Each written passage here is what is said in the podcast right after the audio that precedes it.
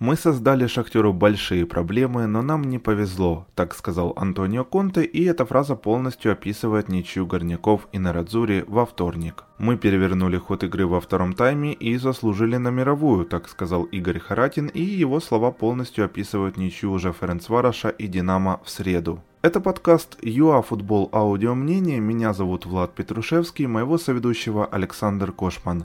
Обсуждаем такие разные ничьи украинских клубов Лиги Чемпионов, одна со сладковатым привкусом, другая с горьким. Всем привет!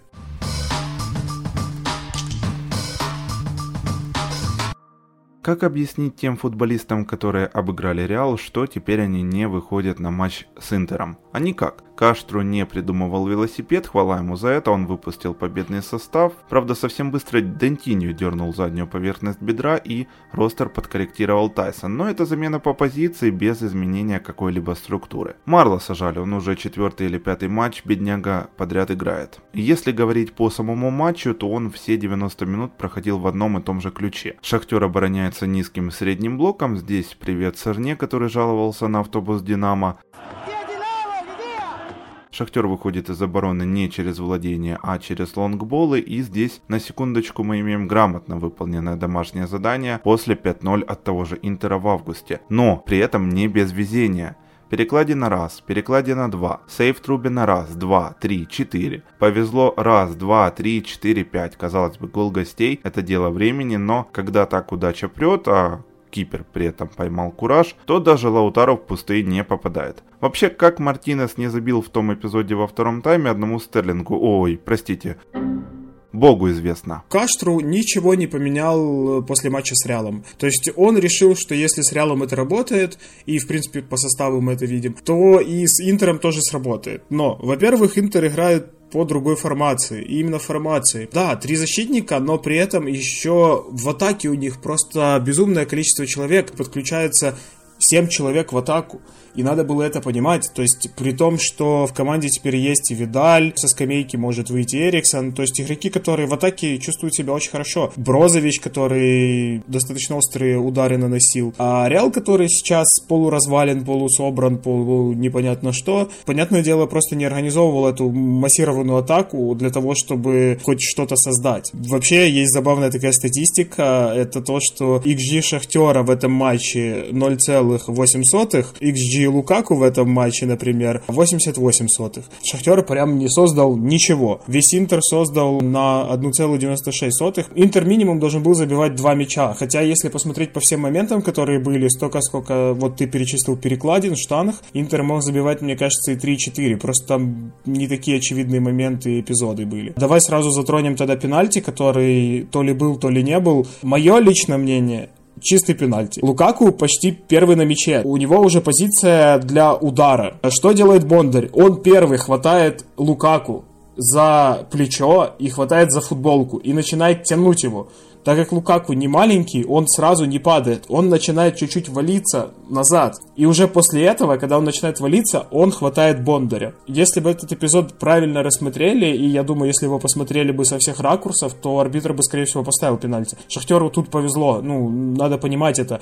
Давай сразу отметим героя матча. Это Трубин. Я думаю, ни у кого сомнений нет. Хотя, если честно, я бы еще отметил Хакими. Просто Соломону и Корниенко не давал никаких шансов. Они не выходили никуда, и Соломон Соломону приходилось опускаться все ниже и ниже. И Видаля. Видаль влился вообще, как будто бы играл в Интере всю свою жизнь. Трубин совершил просто даже не парочку, прям сейвов, наверное, 7 как минимум. Особенно мне понравился сейв, который он сделал после штрафного от Лукаку. Даже Лукаку не понял, как Трубин отбил его, потому что, во-первых, Лукаку бил э, в тот угол, в котором Трубин не стоял, потому что он уже дернулся влево. А во-вторых, мяч летел просто в девятину под перекладину. И Трубин как-то, ну, понятное дело, что плюс его рост, успел парировать, и плюс сила удара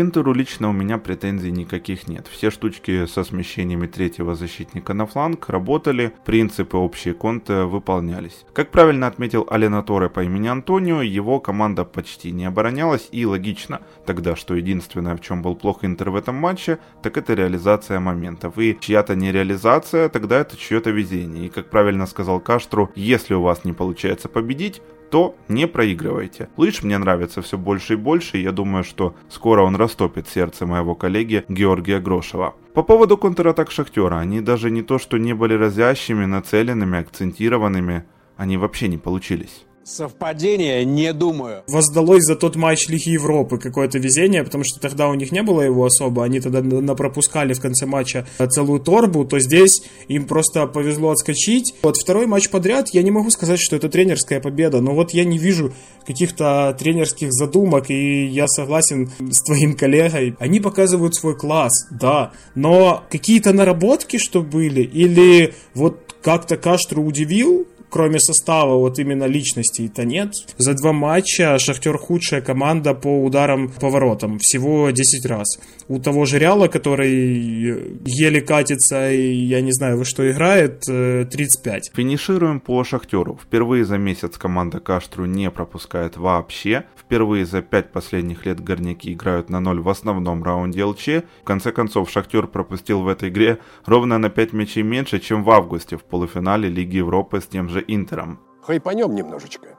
0-0 прекрасный результат, 4 очка после двух туров, и у меня к тебе и нашим слушателям два вопроса. Первый. Ничья, а не победа, значит ли это, что теперь можно Луишу наконец-то поменять состав? И второй. Давай прикинем потенциальные шансы Шахтера дальше на выход из группы. И тогда что потенциально делать в 1-8? Шахтеру все-таки надо показать свою игру. Надо показать то, что они умеют. И, возможно, для этого не надо выпускать молодых, а должны выйти старые, опытные и показать, что они умеют. Если они это сделают, то тогда, пожалуйста, Лига чемпионов просто ждет вас. Два матча с Боруссией. Прекрасный шанс на то, чтобы остаться мало того, что первыми, так и еще иметь какой-то гандикап, потому что я лично не понимаю, как сыграет Интер с Реалом.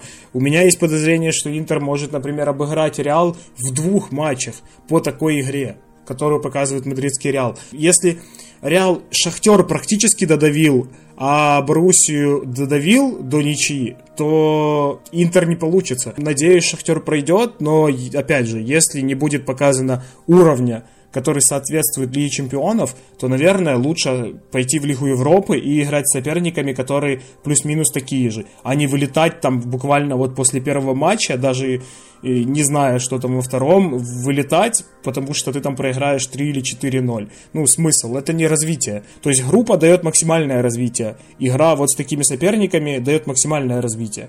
Но когда ты выходишь уже в плей-офф, то там развития не будет, если ты не будешь показывать свой футбол. Там просто тебе накидают 4, и ты уедешь. И все-таки мы хотим видеть футбол Шахтера. А Сырне стоит задуматься насчет его слов, которые он говорил по поводу Динамо. Голос Донбасса прозвучал. У нас сегодня неправильный рацион. Сначала идет сладкое, теперь приторно-соленое или вообще горькое. Ну, что поделать. Ференцвараш Динамо. 28 октября это день матча и в этот день Владимиру Онищенко, который забивал в финале Кубка обладателей кубков, исполнился 71 год. Мы его поздравляем, а вот его родная команда свой подарок смазала. По составу понятно, герой всей украинской осени Георгий Бущан подхватил корону и ковид также разбил связку Миколенко и Забарного. Виталик заболел. Предлагаю отождествить таймы с командами. Первая половина встречи имени Динамо, гости отлично комбинируют, выскакивают в быстрые контры, прессингуют средним блоком, а Ференцвареш работает только лонгболами. В общем, все то, что не включилось э, с Ювентусом у Динамо, теперь было на месте и отлично работало. По поводу голов. Харатин у Пластуна почитать конспекты взял. Ну, вообще, если мы берем первый тайм, то да, Динамо показала класс, как по мне. То есть, э, по первому тайму было видно, чей класс игроков выше. И как бы мы в этом, наверное, не сомневались чисто в теории, но на практике были вопросы. Ну вот Динамо в первом тайме показывала, что по классу игроков и по всем действиям, которые они могут делать, они намного выше и намного опытнее. Первый гол — это пенальти, и тут э, у меня вопрос все-таки к арбитру. Если он поставил пенальти за то, что Харатин фалил на Цыганкове, именно фалил. Вопросов вообще нет, потому что это чистый пенальти за фол. Но если там пенальти был поставлен за игру рукой, то тогда у меня вопросы есть. Игра рукой от корпуса в руку, это не рука. Но фол там был очевидный, там прям видно было, что Харатин прям сзади по ахиллу, по, по всей ступне, вот э, просто по всему проезжает Цыганкову, и вот это фол чистый, это пенальти. Вопросов никаких нету. По первому тайму, да, понравился Шапаренко еще. Креативил, создавал. Но второе, что не понравилось, это Сидорчук. Я не знаю, что с ним произошло. То ли он устал, то ли что, но он прям везде не успевал. И не то, чтобы он неправильно принимал решения, он прям реально не успевал. Он не успевал добежать, в каких-то эпизодах дойти. Мы его не так давно хвалили. Возможно, после матчей сборных он уже реально устал. Логично. Не правда ли? Давай, наверное, чуть по Ференцварешу. Я бы сказал, что Ференцвареш все-таки вот видно, что тренерская команда. Прям вот видно. Они, во-первых, играют за тренера. Во-вторых, э, уже тот факт, что они играют в Лиге Чемпионов, для них просто невероятное событие. И то, что происходило на трибунах, это было очень круто. Нашим украинским футболистам, те, которые переезжают вот в Ференцвареш, им стоит туда ехать. И я думаю, нашим футболистам стоит вообще задумываться над, насчет того, что даже если они едут в более слабый чемпионат, но к качественному тренеру, тем более, что Ребров э, знает наших футболистов и знает наш менталитет, и знает, как требовать от нас, стоит задуматься и, возможно, где-то пойти на понижение, но при этом э, прибавить и в голове, и в ногах, как в итоге, потому что ты будешь играть в Лиге Чемпионов. Я вряд ли думаю, что Харатин или Зубков играли бы в основном составе Лиги Чемпионов за Шахтер. Ну, я очень сомневаюсь на самом деле деле. Давай тогда перейдем сразу к второму голу, который забила Динамо. Я не понял первое, что делал Гейстер вообще. То есть он проспал полностью момент, полностью закидание на Буяльского, который самое интересное было, когда я смотрел матч, что вот прям сдалека было видно, что это Буяльский. Притом я даже еще не видел его номер и ничего, вот просто по манере, по тому, как он бежит, было это видно. Прострел на ДПН, ну, тот э, уже реализован в пустые ворота. Это было круто, и опять же, это был показан уровень. Особенно хорошо характеризует уровень Караваев. То, что он сделал тогда с Харатиным, то есть прокинул ему между ног, при этом, честно говоря, не особо как-то долго думая, при том, что Караваев уже давно играет на позиции защитника, обыграл, пробил. Если бы пробил чуть-чуть выше и правее, то я думаю, что залетело, а так пробил практически по центру, и голкипер потащил. Тем не менее, мы знаем, что Ференц Вараш уже 4 матча не покидает поле без забитого мяча, и теперь Фради продлили серию до пяти таких поединков. Ребров очень сильно встряхнул команду в перерыве, это было заметно, высокий прессинг включился, линия обороны очень высоко поднялась, напоминала даже местами Баварию. И, как ни странно, Луческу это не заметил и не включил сильные стороны Влада Супряги. В итоге Динамо ни одного удара по воротам во втором тайме так и не нанесло. Зато два точных выстрела у венгров. Да, то, что ты сказал в конце, у Динамо не было никаких моментов во втором тайме, ни ударов по воротах,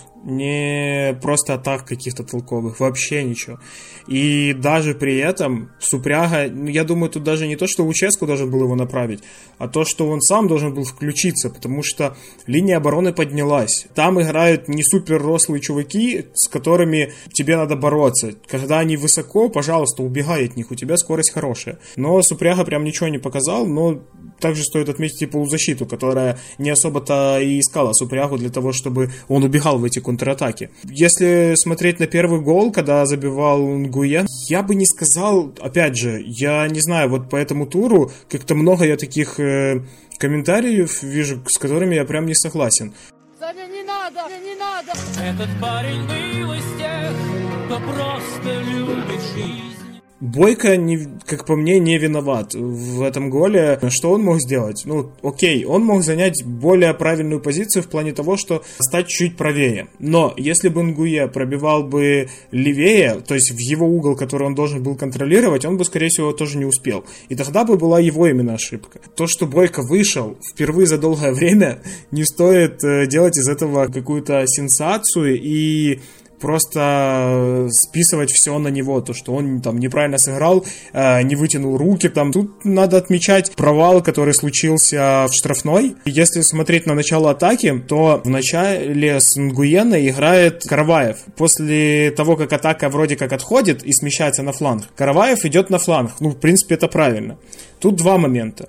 А, либо Попов должен был смещаться ближе сюда, к флангу Караваева и, в принципе, прикрывать тогда Нгуена, и уже не было никакого, момент, никакого момента. Но а, из-за того, что атака была затяжная, уже достаточно много игроков ради подтянулось туда. То есть там было много игроков, и надо было всех их разбирать. И мы видим по моменту, вот если включите обзор или трансляцию, то видно по моменту, что там не доиграл либо Буяльский, который должен был э, опуститься ниже после того, как Караваев ушел, либо Сидорчук. Но я думаю, что все-таки Буяльский, потому что это была непосредственно зона Буяльского. А Сидорчук, как опорник, он, в принципе, правильно закрывал позицию, и просто потому, что он увидел, что никто не смещается, он начал бежать уже за Ангуена и пытаться хоть как-то предотвратить удар, но у него не получилось. Второй гол, гол Бали, как по мне, то тут, э, во-первых, фол, который сделал Сидорчук, не совсем оправдан, непонятно зачем. То есть он знал, что у него есть желтое. Зачем ты бежишь? Вот то, то, то, что я говорил раньше, он именно не успевал. Тут Сидорчук не успевает явно, и мало того, что он убегал в атаку очень долго, и было видно, что он прям как будто плетется, а не бежит. Его догоняют, и после того, как уже практически забирают мяч, он фалит. Вторая желтая. Зачем это надо было делать, непонятно.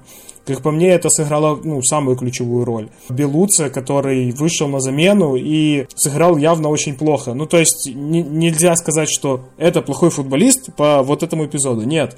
Но в данном эпизоде он сыграл плохо, потому что все защитники вышли, и никто не остался больше, кроме него. А он как бы не защитник даже. Он должен был выйти еще выше а он остался в штрафной, остался глубже всех и, естественно, дал э, все основания арбитрам засчитать этот мяч, потому что Бали не был в офсайде, все было в рамках правил. Это большое давление, когда ты выходишь на замену, и твоя команда пропускает из-за твоей ошибки. Мне кажется, потом это будут все равно разбирать. Я надеюсь, он как-то это все-таки исправит. После матча Луческу, конечно же, сказал, что ничего мы имеем из-за удаления Сидорчука, и как бы мы Мирчу не нахваливали, но его стиль не меняется. По XG Ференцвараш наиграл на один гол, Динамо как раз на два, но теперь это не важно. Один из решающих матчей Евроосени для киевлян по сути проигран. Впереди сложный график, матч с Ювентусом, два с Барселоной и, похоже, все будет решаться теперь для Динамо в шестом туре. С Фради опять же, но уже в Киеве. Но я не исключаю такого варианта, что Ференцвареш может зацепиться за очки в матчах с Ювентусом. Ювентус сейчас все-таки очень разобранный, ну вот сильно разобранный. С Барселоной Динамо, я не знаю, есть ли шансы, если честно.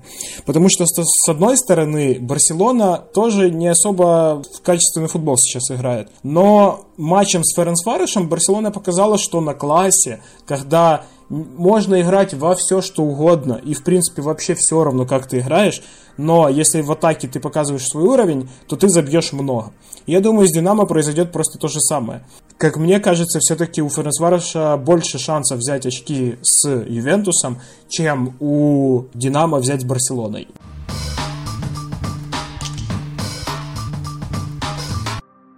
Давай поделимся остальными результатами вторника и среды в Лиге Чемпионов. Реал продолжает прикалываться, Мэнди дразнит кепу и сушит сухари при этом. Марата теперь Аль-Вар-О. Именно так нужно читать его имя после хэтрика ворота Барса. Вы вообще вкиньтесь. Все три гола были отменены.